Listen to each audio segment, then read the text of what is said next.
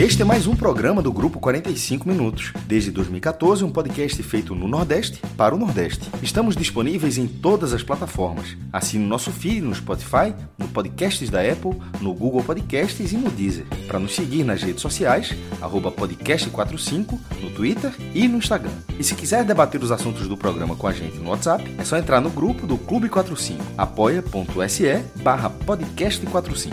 Muito obrigado pela escolha e pela confiança.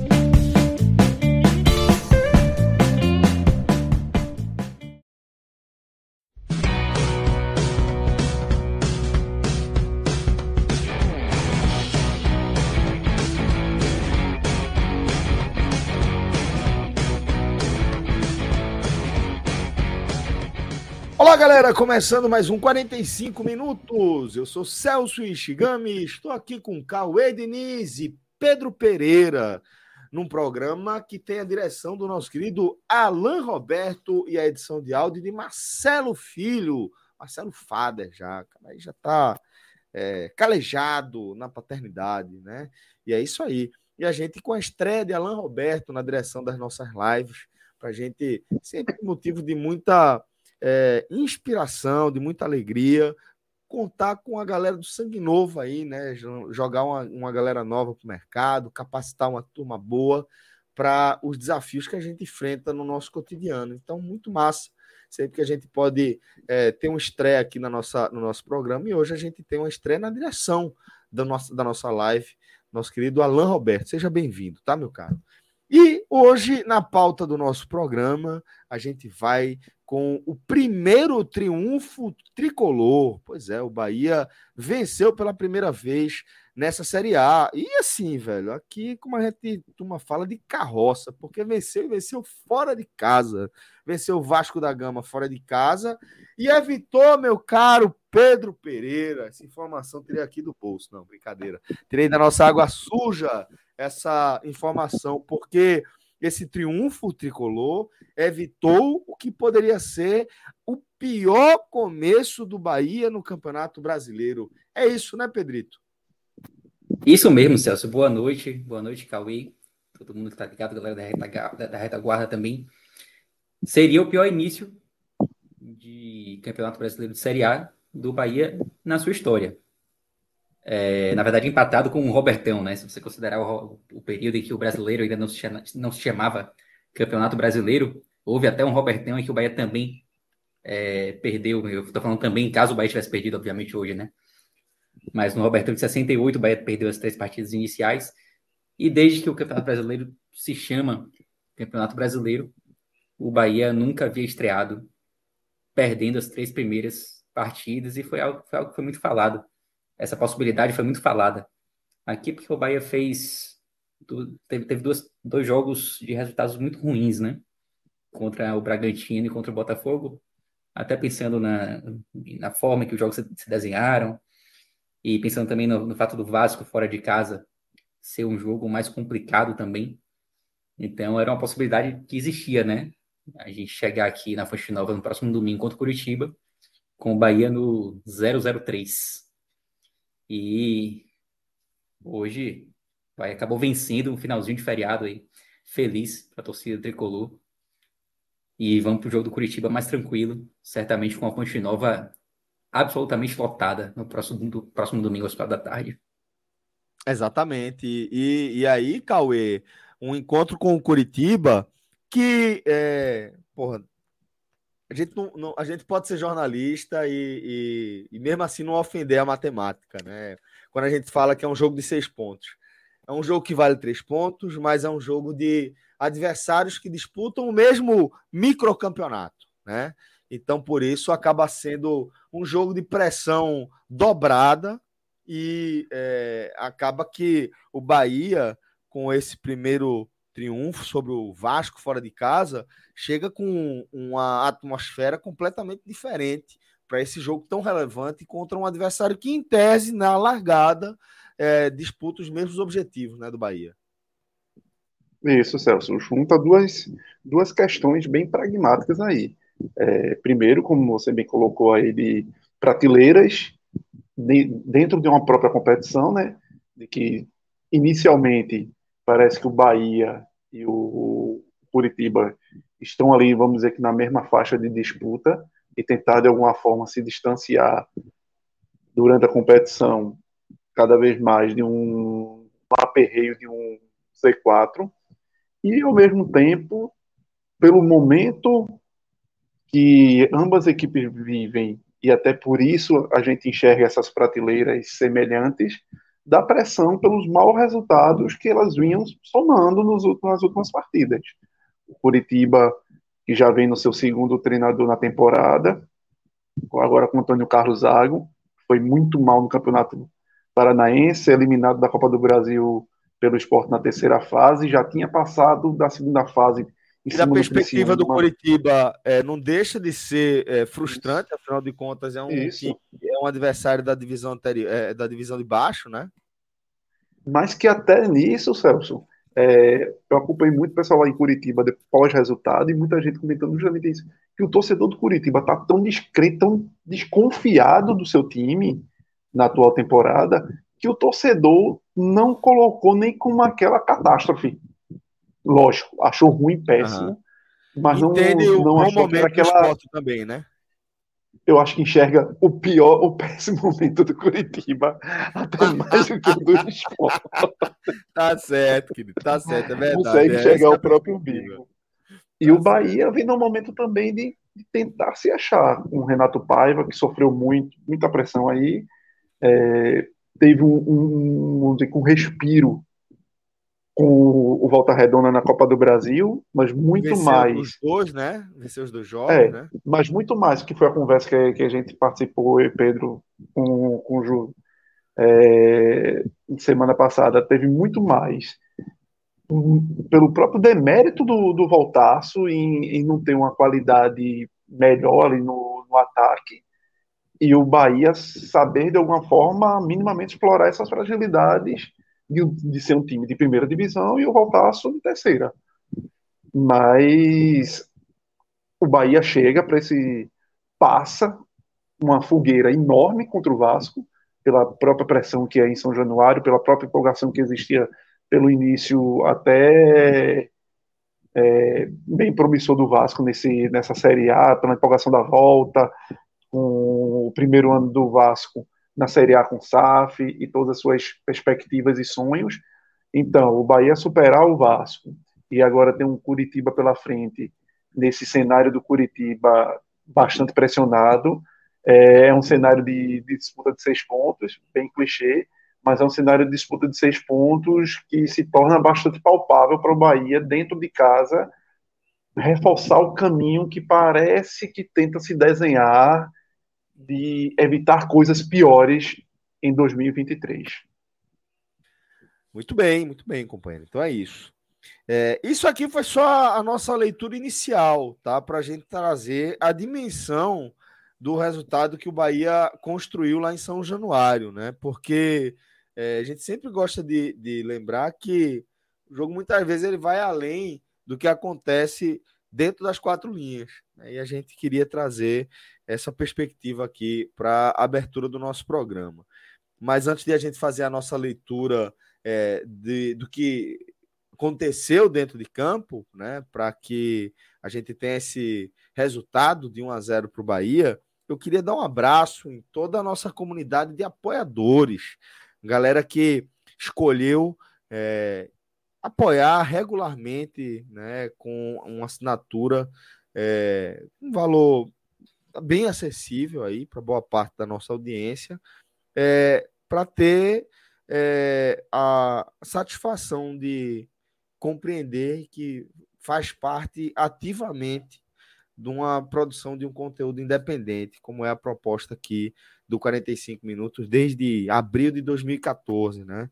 A gente precisa de fato contar com esse conceito de comunidade, né? de é, vocês contribuírem para que a gente siga cumprindo, honrando o nosso compromisso de entregar a vocês, a nossa audiência, a melhor cobertura possível da, do futebol aqui da região. Né? A gente faz a nossa, essa nossa cobertura analítica dentro dos nossos canais, né?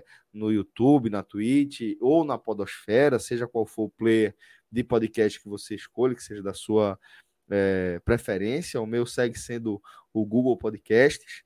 É, e aqui é o nosso conteúdo analítico, onde a gente é, trata dos assuntos que acontecem no dia a dia. Aqui a gente, de fato, ainda é, se mantém é, dentro de uma estrutura onde a gente consegue cobrir somente o G7, é o que a gente chama do G7.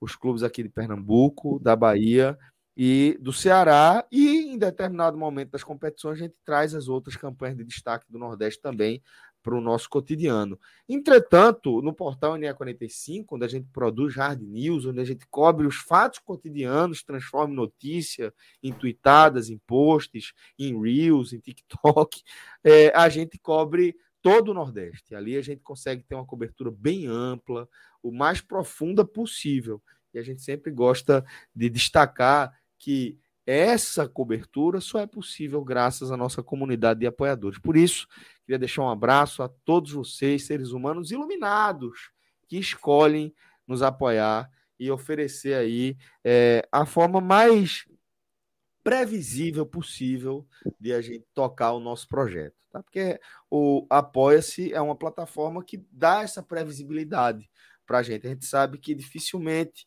é, vai ter um, uma saída, uma debandada ou mesmo uma chegada muito significativa. Aqui a gente consegue se programar direitinho e é, o que a gente arrecada dentro do nosso das nossas campanhas no Apoia-se vira principalmente estrutura e é, capacitação de, de novas é, pessoas iluminadas também que passam a contribuir com a nossa produção de conteúdo. Então, queria deixar um abraço a todos vocês.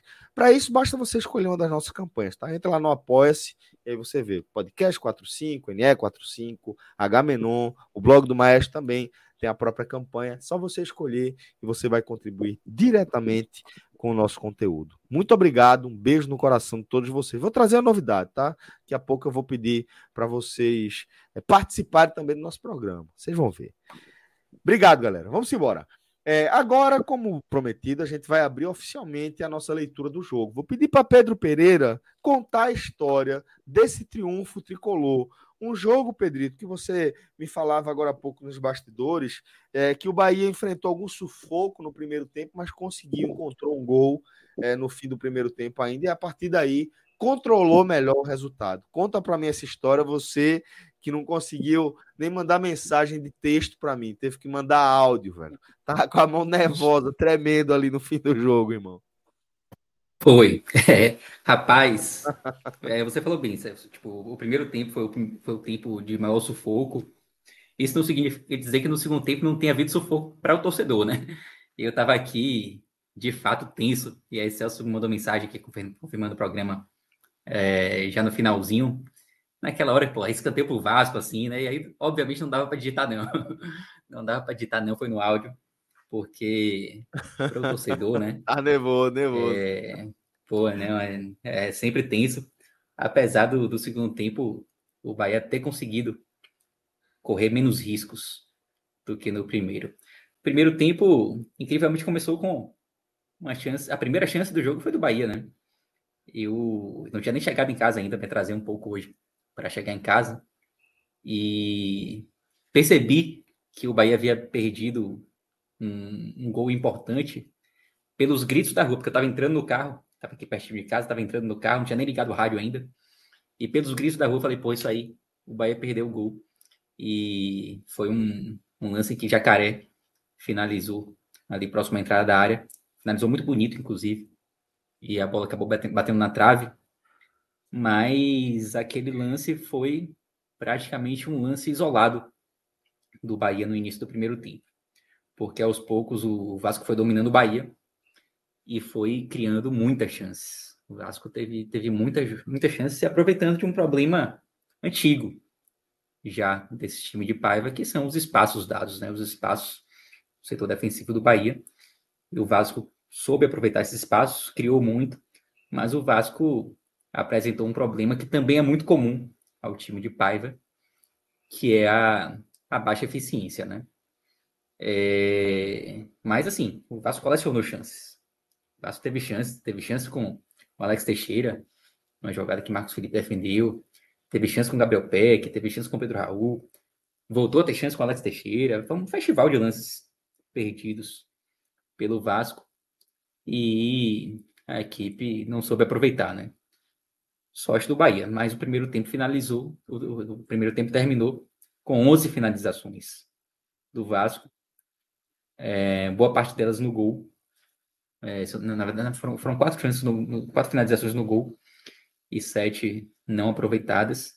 E por outro lado, um Bahia que teve muita, muita dificuldade em criar chances, né?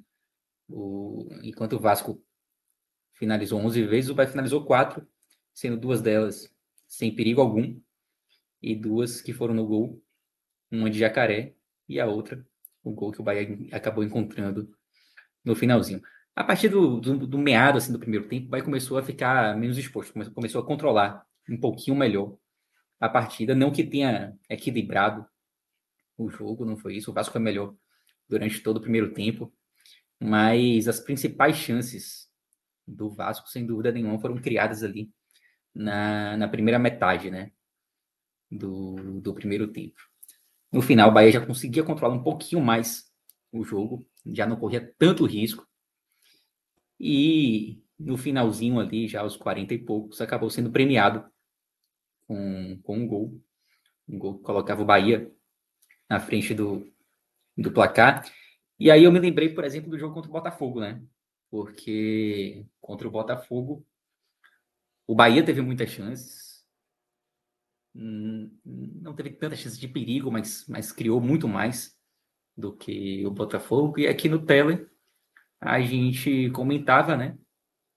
Que ah. o Botafogo foi eficiente. O Botafogo teve dois lances de perigo e marcou dois gols. Os gols que, que deram a vitória para o Botafogo naquela partida. E no primeiro tempo, hoje, o Bahia foi muito eficiente. Porque foi o Bahia que teve apenas duas chances. Uma conseguiu levar perigo, embora não tenha feito o gol, mas foi, foi um lance em que o gol não foi perdido por uma falha. A Jacaré finalizou bem. A bola acabou caprichosamente batendo na trave. E depois acabou chegando ao gol, né? Hum, de forma, não vou dizer inesperada, porque o futebol nunca é inesperado. Né? Mas o Bahia não foi melhor a ponto de sair naquele intervalo ganhando o jogo. É... Se, se houvesse, se existisse placar justo no futebol, no futebol, certamente seria um placar a favor do Vasco. E o pior, né? Você ainda tinha ali um segundo tempo inteiro em que o cenário não era favorável para o Bahia se o jogo permanecesse como estava, né? porque o Vasco tinha muita chance, o Bahia dava, dava muito espaço, o Bahia pouco conseguia produzir em termos ofensivos. E é, o Bahia tá calejado, né? O Bahia veio, veio de, um, de um jogo contra o Bragantino, que o Bahia também abriu o placar no primeiro tempo, embora num cenário diferente do de hoje, mas acabou cedendo a virada para o Bragantino no segundo tempo. E eu, eu vou dizer mais assim, o cenário do Bragantino no cenário mais favorável, parecia mais, mais favorável ao Bahia no intervalo do jogo do que é, o cenário de hoje, né? O cenário de hoje no intervalo era aquele, aquele segundo tempo em que pô, você torcia para que não tivesse segundo tempo, né? Porque apesar da, da vantagem, o Bahia não havia feito uma. Não, não diria nem que foi uma partida horrorosa do Bahia no primeiro tempo. Mas o Vasco foi superior, foi claramente superior. E todos os números do primeiro tempo refletem essa superioridade do Vasco. Então, apesar do placar, existia aquele temor de empate ou até mesmo uma virada do Vasco no segundo tempo. Isso, claro, partindo do pressuposto ali que o cenário permaneceria o mesmo. E aí não foi isso que aconteceu. Porque no segundo tempo o Bahia conseguiu controlar muito mais a partida. É, o Vasco não teve as mesmas chances que teve no primeiro tempo. Inclusive, os, os, os números de, de, finalização do Vasco no segundo tempo eles são idênticos às finalizações do Bahia no primeiro tempo. Foi o primeiro tempo que o Bahia pouquíssimo produziu. O Vasco teve duas finalizações certas e duas finalizações, finalizações erradas no, no segundo tempo. Então o Bahia conseguiu controlar muito mais e mais do que isso. Conseguiu criar muitas chances, especialmente em, em contra-ataques. E aí, faltou algo que sobrou no primeiro tempo, né? Faltou efetividade.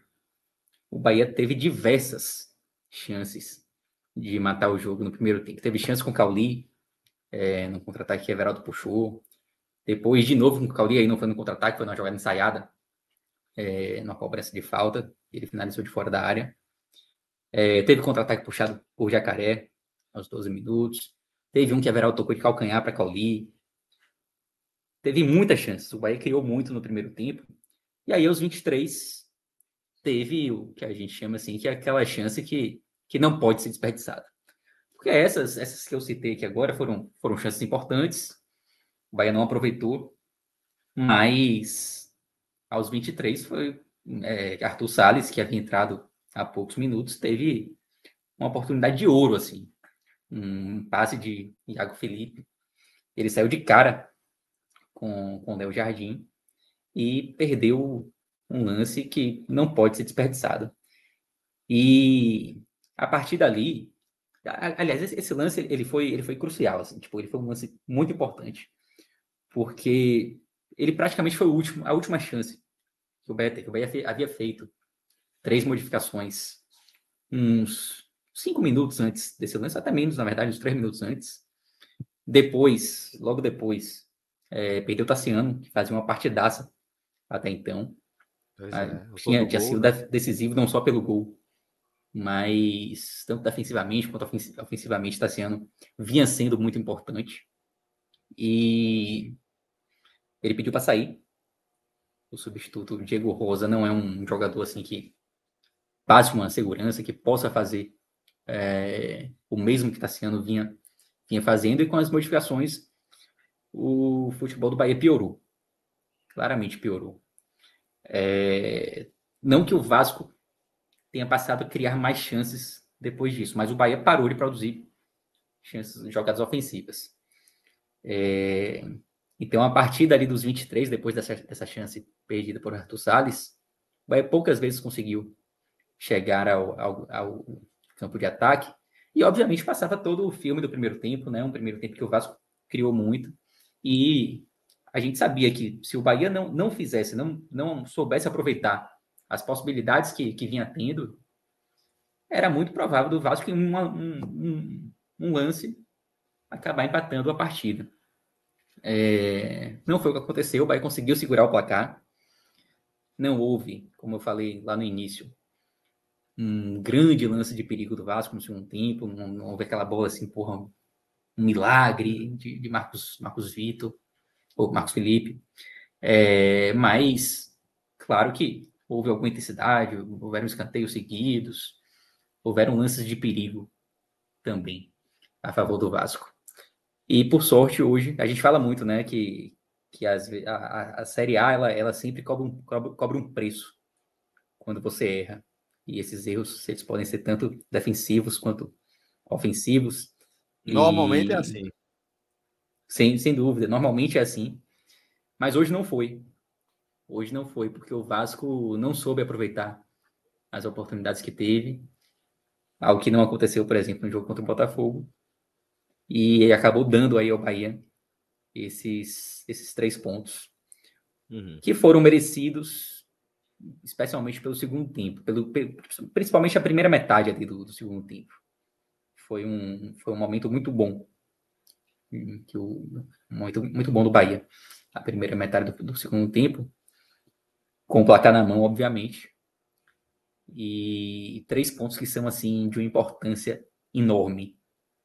É, no finalzinho, o Arthur Salles ainda teve mais uma chance também.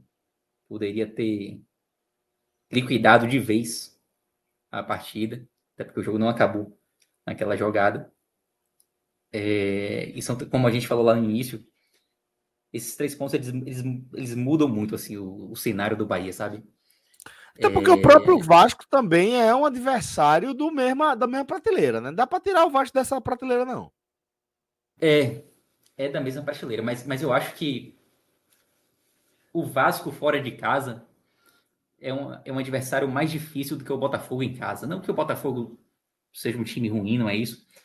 Mas quando a gente pega a tabela, tipo, o Botafogo em casa é aquele jogo que você tem que ganhar. É... O Vasco fora lá no início do campeonato você aceita um empatezinho às vezes. Claro que é um adversário ganhável, mas não é um jogo tão fácil. Uhum. Assim, tão fácil entre aspas, né? O Botafogo em casa não é fácil. O Botafogo tem até um time arrumadinho. Mas para quem não quer cair. Série A, tem que ganhar fácil, fácil tem não. Exato, pois é. Praticamente não tem, né? E aí, se você for ganhar, for ganhar só dos ganháveis, né? Dos adversários fáceis, você cai, não tem jeito. Então, é um jogo contra o Botafogo você tem que ganhar em casa. É...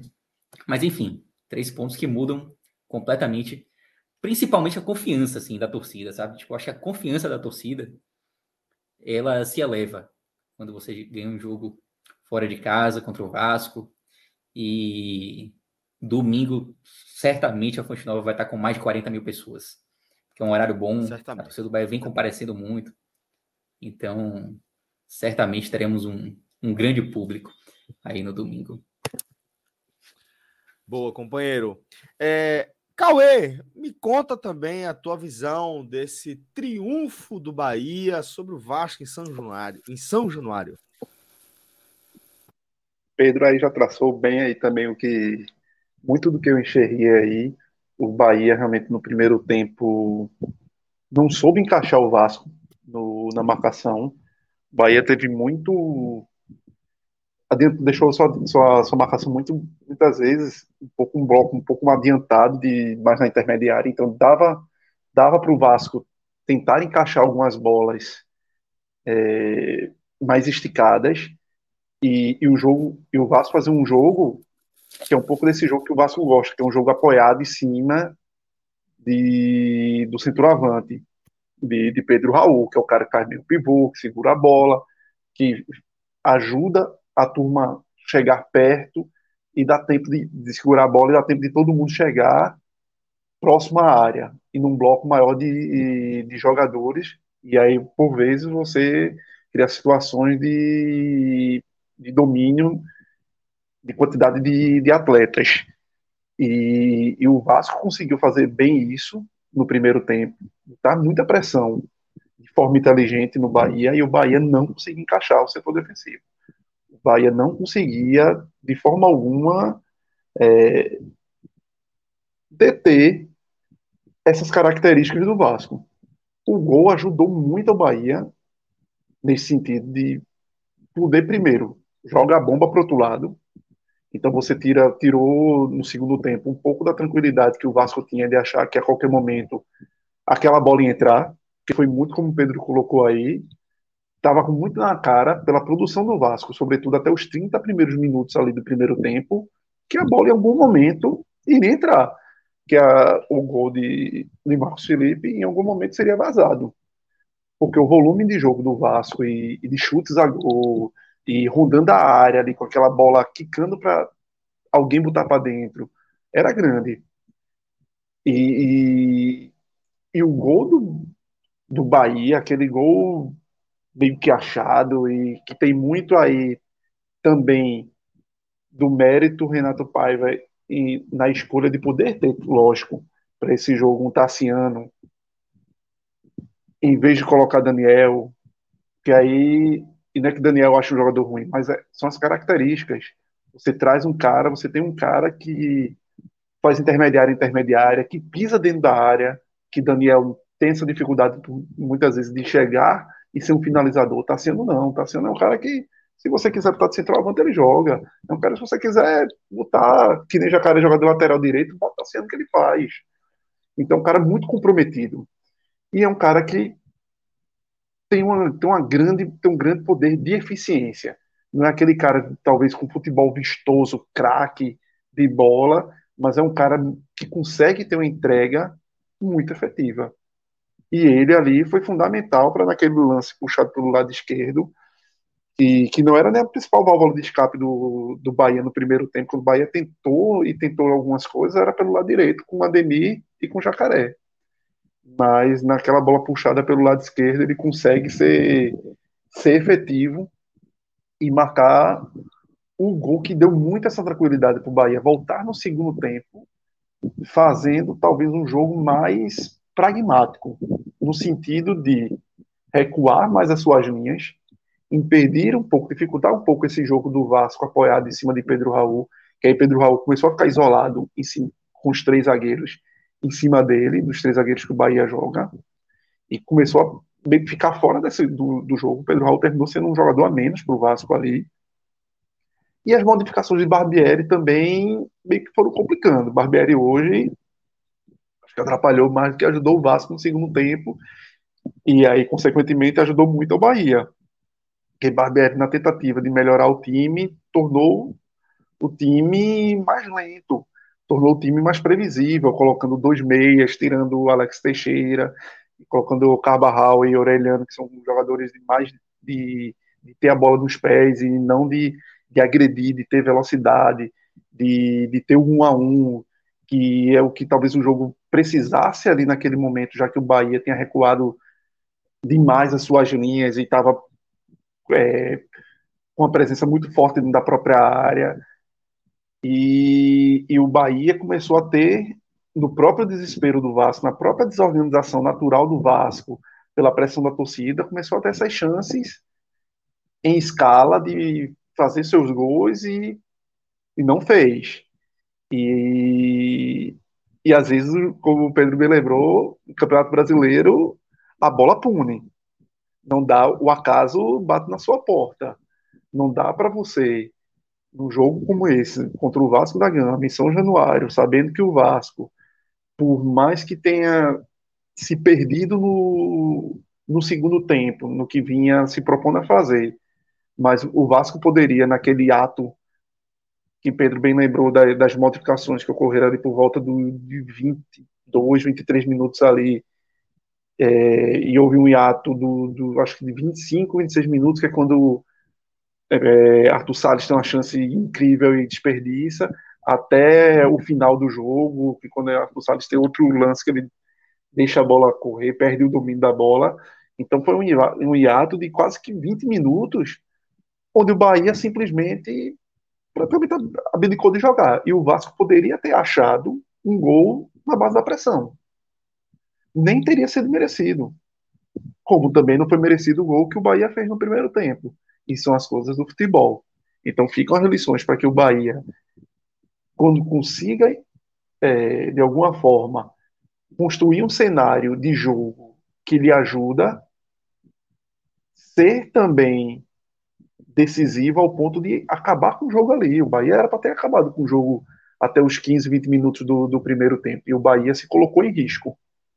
E aí ficam essas lições para que o Bahia saiba aproveitar, como também é, foi interessante como o Bahia, que foi uma coisa que a gente começou no, no jogo anterior, que eu destaquei no jogo anterior com o Volta Redonda, uhum. que talvez Renato Paiva conseguisse extrair mais coisas boas do Bahia se ele conseguisse ter um meio de campo que ele pudesse marcar mais em linhas baixas e conseguisse com campo para atacar, com o adversário chegando mais em cima dele, esticar essas bolas, porque os principais objetivos dos jogadores do Bahia ali, dos seus melhores jogadores, são justamente a velocidade. O um a um, com o Jacaré, com o Ademir, com o Biel. Então, se torna esses jogos em contra-ataque se tornam jogos muito mais ao feitio das características dos principais jogadores do Bahia. Só que o Bahia precisa também matar. E aí é um problema do Bahia. Que seja com Biel, seja com Ademir, ambos têm dificuldade em finalizar assertivamente e matar os jogos. E hoje, Arthur Salles, que tinha entrado muito bem no jogo com, contra o Volta Redonda, fez dois gols e, e participou do, do pênalti, que rendeu outro gol para o Bahia, parece que gastou tudo no jogo anterior. Simplesmente disperso e, e atrapalhando. Então, é, a, a, carta na manca que parecia o Bahia estar tá construindo com Arthur Salles para a inoperância que, que acontece muitas vezes com Everaldo, hoje você coloca de novo uma interrogação gigante em Arthur Salles pelo jogo dele.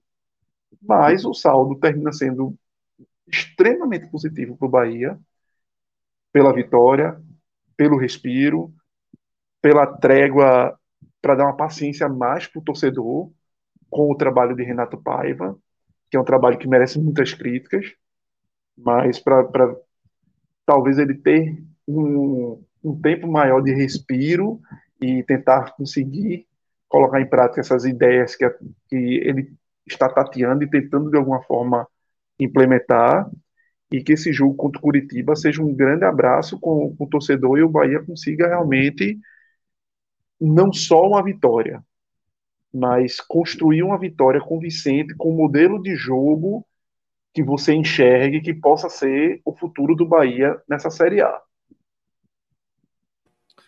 Muito bem, companheiro, muito bem.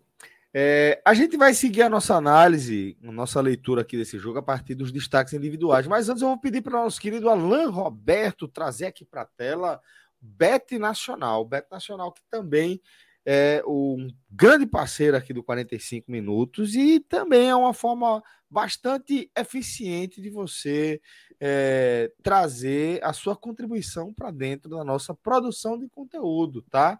Aí a gente vai poder é, dar uma, uma sacada aí nas odds é, da, da rodada já da Série B. Vou pedir para Cauê dar uma, uma analisada aqui comigo, Pedrito também, para a gente ver onde é que a gente vai hoje, tá? Onde é que a gente vai encontrar uma oportunidade legal para a gente dar uma engordada aí na nossa conta, tá? A gente tem Ponte Preta e Botafogo, o Botafogo de Ribeirão Preto, né? Ponte pagando 2,12 e o Botafogo pagando 3,48.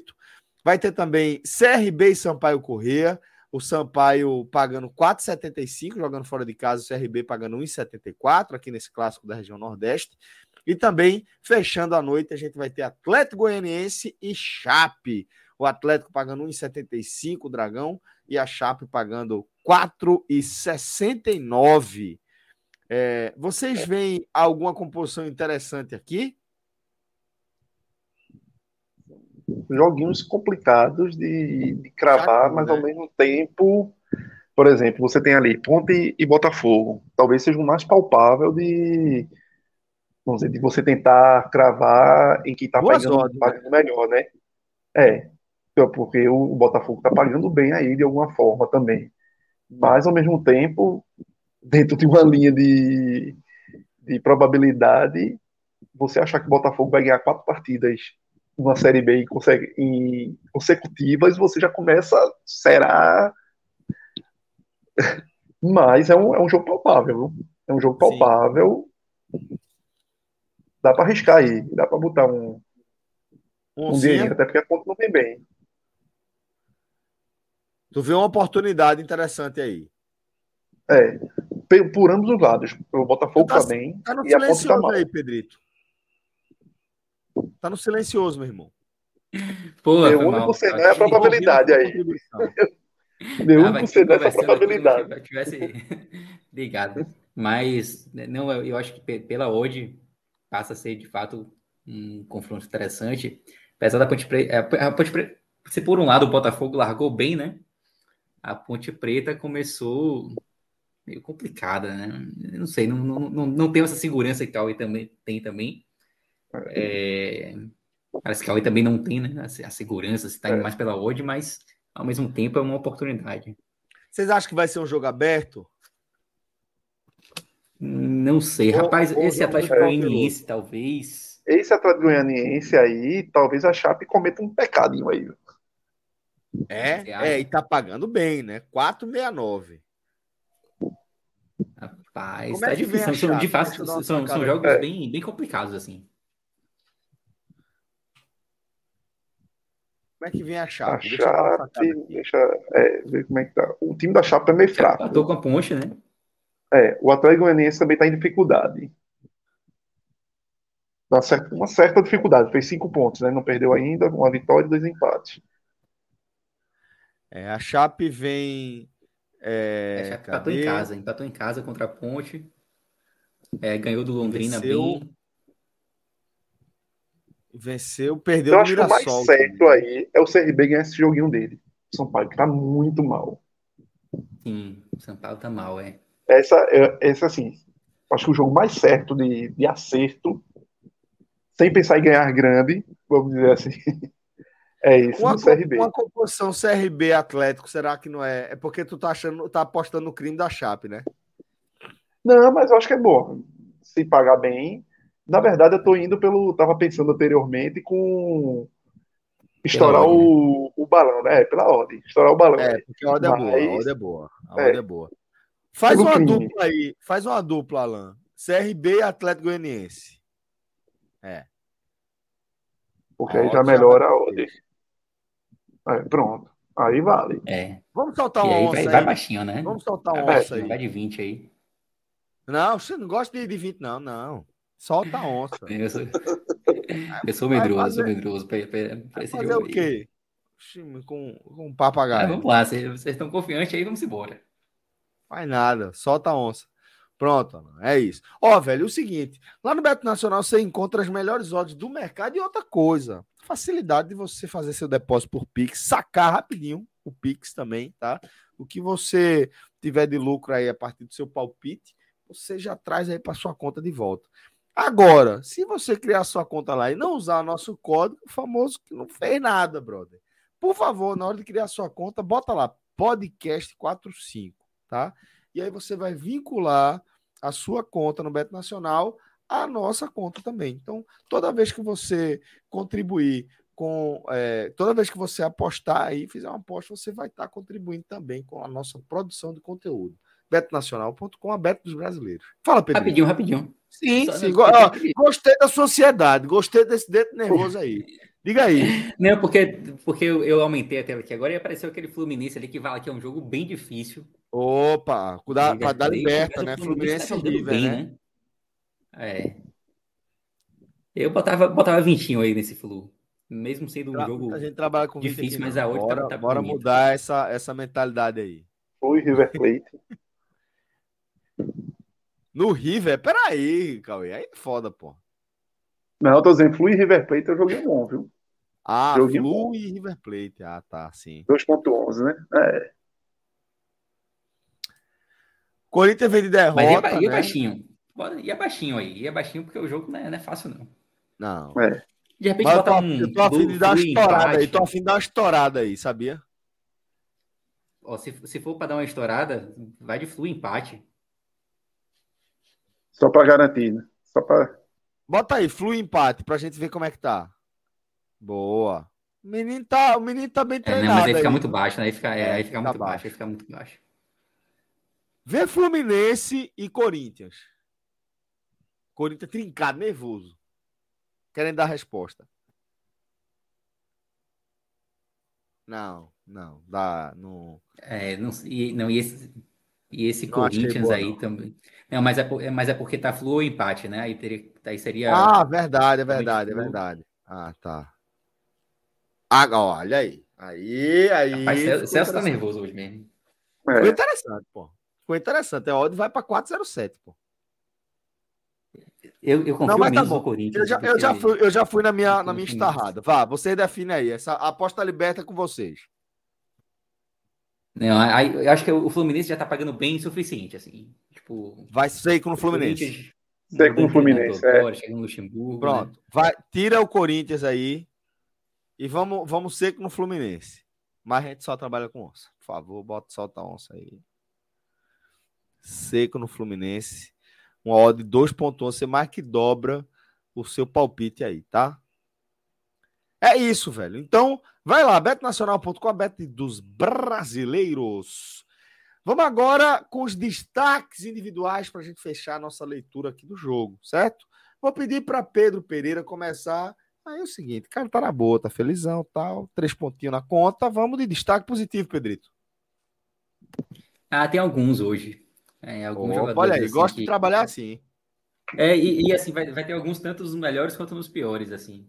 É, mas eu acho que o melhor hoje é Tassiano, assim, sem, sem muita dúvida. Porque Tassiano ele foi importante, tanto ele, ele teve importância gigantesca para o Bahia hoje. É, foi o cara que fez o gol, uma jogada dele, inclusive.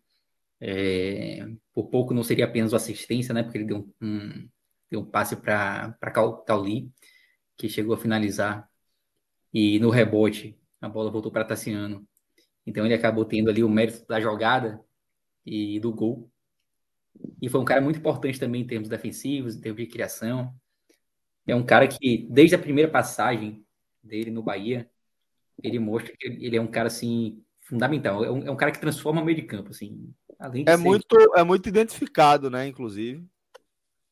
Pelo pouco tempo que ele passou aqui no Bahia, né? Ele, ele não teve uma passagem longa. É. Ele saiu do Bahia porque ele veio por empréstimo do Grêmio na época.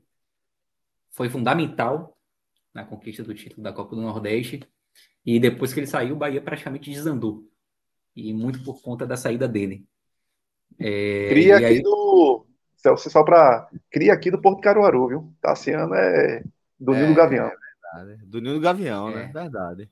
Verdade. É, é um cara extremamente versátil, né? Como o Cauê já levantou aqui também. É, foi o melhor, para mim, sem dúvida, hoje. Mas outros jogadores também tiveram participações interessantes. Marcos Felipe foi um cara que Embora não, não, não teve assim, tipo, aquele lance que Marcos Felipe fez uma defesa da porra, uma defesa que é, você vai lembrar no final do jogo. Mas ele foi muito seguro.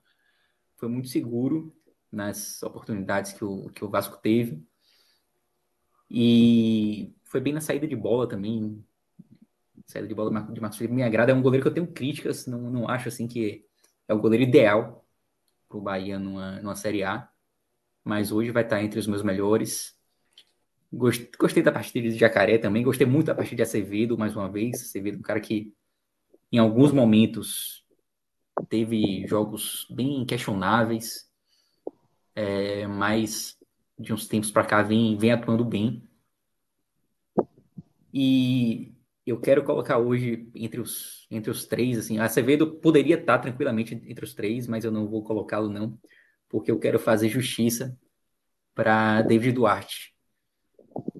Talvez pela partida de hoje fosse, só Acevedo, mas David Duarte foi um cara que começou muito mal no Bahia essa temporada. Dá para dizer até que, que David Duarte talvez tenha sido assim o cara que desencadeou a grande crise que o Bahia teve no início dessa temporada, porque ele teve uma participação decisiva naquele jogo contra o Fortaleza, aquela derrota por, por 3 a 0 que é o início do pior momento do Bahia, né? E ele se encontrou nos, nos três últimos jogos. Não, não teve um torcedor do Bahia que gelou quando, quando viu o David Duarte sendo, sendo escalado na Série A. Não teve um que não tremeu assim, pelo que ele vinha fazendo no início da temporada. Mas nos três jogos ele atuou bem, foi seguro. Hoje, mais uma vez, foi seguro para mim. E por esses três jogos, pelo conjunto da ópera, assim, assim eu vou colocá-lo como um dos três melhores hoje. Não é, não é especificamente pelo jogo de hoje, mas por esses três jogos, para mim, foram, foram partidas assim que surpreenderam em relação a David, a David e que meio que trazem um jogador que estava ali escanteado, que a gente achava que já nem, nem seria mais utilizado, e de repente ele atua bem e faz uma sequência positiva, né? Então, vou fazer justiça e colocá-lo entre os três hoje. Muito bem. Então agora vamos com o Cauê Diniz, companheiro. Seus destaques positivos, meu irmão. Vai bem por aí também, Tassiano, disparado melhor para mim. E eu fecho com Azevedo, Acevedo e Marcos Felipe de alguma forma, pela tranquilidade que foi dada. Pedro bem colocou aí que não foi um. Ele não fez defesas extraordinárias, mas o, o Bahia precisava minimamente de, de alguma confiança para que o Vasco simplesmente não começasse a, a jorrar chute na barra é, e tentar achar gols de, de qualquer forma. E ele, jogos como esse, que, que o, o adversário termina apostando muito e se no desespero, até porque não está achando outros caminhos, levantando muita bola na área, o goleiro precisa estar muito atento, como também os zagueiros ali, lógico. E Marcos Felipe foi muito seguro nesse sentido, de, de alguma forma, a área ser dele. E nos chutes, de não dar é, rebotes, não, não, não, não criar uma insegurança, não gerar uma insegurança que, que ali naquele primeiro tempo poderia desencadear algo muito pior para o Bahia, né, de, de, fragilizar o Bahia e o Vasco da Gama abrir o placar em 1 a 0 e aí seria uma narrativa totalmente diferente do que a gente está contando agora. É verdade, verdade, Cauê. Pedrito, e destaques negativos? Você falou que também tem alguns. É, o curso, no caso, assim, vai, vai ter mais de três, né? Mas não são tantos assim também, não. É, cara, eu, no jogo passado a gente, a gente colocou o Matheus Bahia entre os piores e comentamos que ele não soube aproveitar a oportunidade que havia sido dada a ele, muito por conta da ineficiência defensiva, especialmente defensiva, de Chaves. E eu acho que hoje, mais uma vez, Matheus Bahia ficou devendo. Vai estar entre os, os, meu piores, os meus piores também. É, acho que a Demi também hoje teve uma partida abaixo. Ele havia entrado muito bem contra o Volta Redonda no segundo tempo. Hoje começou atuando, o Biel acabou ficando no banco. Aliás, esse banco de Biel, por mais que eu entenda a dificuldade de você colocar ali Biel e Ademir no mesmo time, você teria que mudar a estrutura da equipe para ter esses dois jogadores atuando junto, mas é, me incomoda o fato de você ter o melhor jogador do Bahia na temporada no banco e virando reserva assim de uma hora para outra. É... E hoje Biel só entrou ali faltando pouquíssimos minutos, entrou já tinha mais de 40 minutos no segundo tempo. Ademir não fez uma boa partida hoje, é, vai estar entre os piores também. Não gostei de Everaldo, apareceu pouco embora tenha participado de alguns contra-ataques no início do segundo tempo, e por isso ele vai se, se livrar do, do pódio negativo. É, mas hoje eu vou colocar como pior um cara que, se eu não me engano, a gente escolheu como melhor no jogo passado. Eu, eu, eu, eu coloquei entre os foi, né? Eu coloquei eu coloquei três, como melhor, certeza. Como, como melhor e, e Cauê colocou como melhor, exatamente.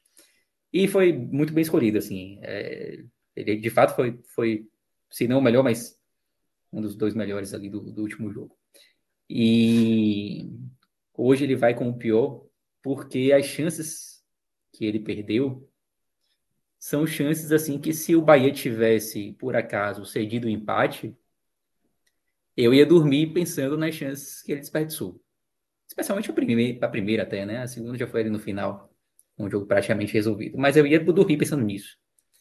E não é pelo fato do, do empate não ter ocorrido que eu vou tirar esse, esse topo da lista dos piores aí dele, não. Para mim é o pior, porque as chances que ele perdeu em uma Série A podem custar muito caro, normalmente custam, como o Celso pontuou. Hoje não custaram, mas vai ficar como o pior aí hoje. Muito bem. Cauê, pelo que eu entendi, você concordou também, né? Sim, sim. Parece que Arthur Salles ficou tímido em voltar à antiga casa dele. Tava completamente assim, fora. Você entra num jogo desse, pilhado, você ganhando de 1 a 0 a bola chegando para você matar o jogo. Você tem que entrar comendo grama para matar o jogo, pô. E, e, ele simplesmente parecia que estava em, outro, em outra rotação. Não só no, no gol perdido, com 20 e poucos minutos ali, não do, do segundo tempo, que teria deixado o Vasco muito mais nas cordas que já estava, na, na, na dificuldade que o Vasco estava tendo de criar, mas teria matado o Vasco completamente pela pressão de São Januário e tudo. E, e o do final é uma coisa bizonha. O, o, gol lá no final, que não muda nem mais nada, não mudaria tanto o, o placar de vitória, porque foi praticamente o último lance do jogo. Mas é, é algo muito bizarro. Então foi, ele foi, ele destoou demais em relação aos demais jogadores que foram mal do Bahia. E aí eu incluo de novo o Matheus Bahia, que realmente é, e tem muito também da questão da dispersão. É Matheus Bahia parece que é muito disperso, parece que está em outro planeta também. E, e não consegue ter intensidade no jogo. Num jogo desse, tudo bem que a Gabriel, Gabriel Peck ali mais pro lado dele, é, para infernizar, mas também o cara não consegue ganhar nesses duelos que, que em jogos grandes são necessários, até para você mostrar, dar respostas para o torcedor, dar respostas para o treinador, de, de realmente o treinador poder ter uma convicção que você é o cara para aquela posição. Já que ele tem aquele duelo grande com Chaves ali, para ver quem é o é realmente o titular ali para a temporada. E o outro, o outro nome, eu vou, eu vou em Ademir. O Ademir também, pelo. Eu acho que Pedro colocou bem. Everaldo, dessa vez, pelo menos não foi omisso, né? Arrumou alguma coisa. Tipo, fez alguma coisinha que faça, que faça você ter uma, uma certa pena dele. Opa, dessa vez, já que ele vai sempre, vou te tirar da lista. Muito bem. Deixa eu perguntar para vocês também. O que, é que vocês acharam de, acharam de Renato Paiva? Foi bem hoje? De quem? Paiva. Renato Paiva.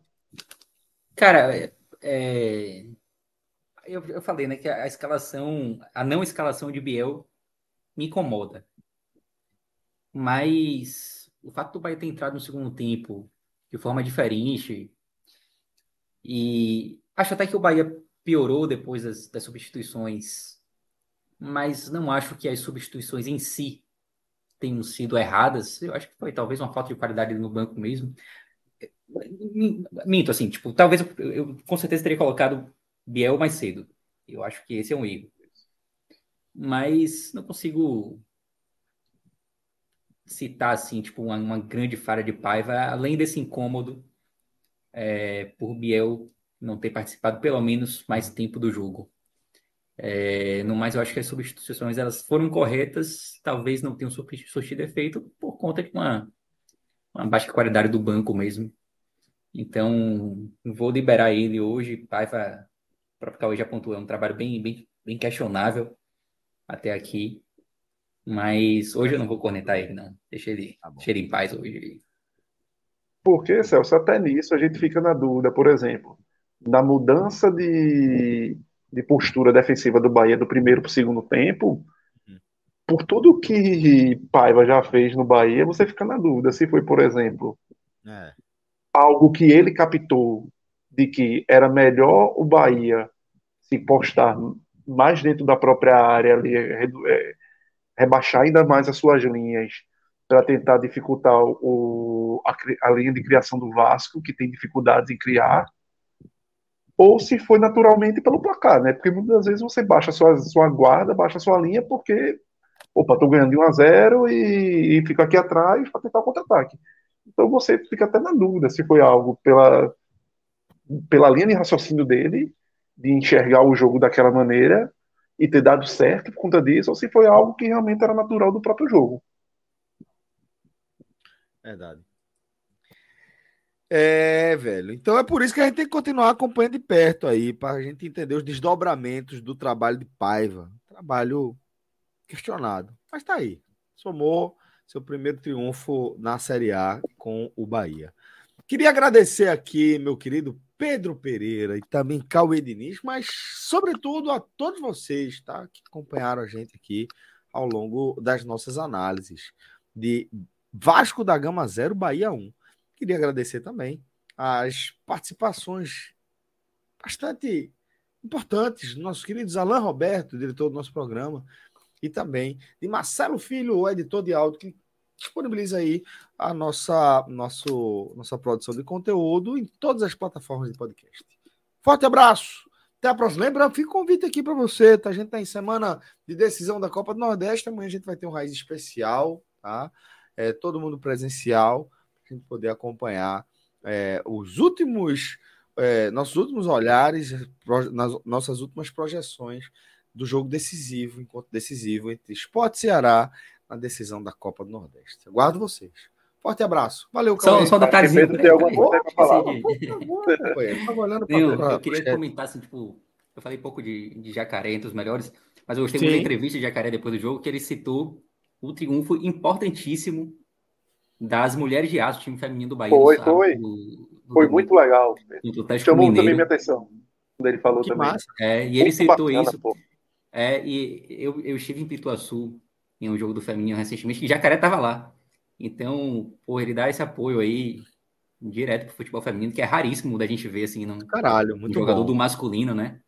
Então, só mencionar isso, as mulheres de aço que praticamente com esse triunfo contra o Atlético Mineiro não vou dizer que se livraram assim de qualquer, qualquer risco de, de queda, mas, mas abriram seis pontos assim da zona de rebaixamento e encostaram no G8, né? Então ficar mais bem. pensando ali na classificação do que num rebaixamento a partir de agora.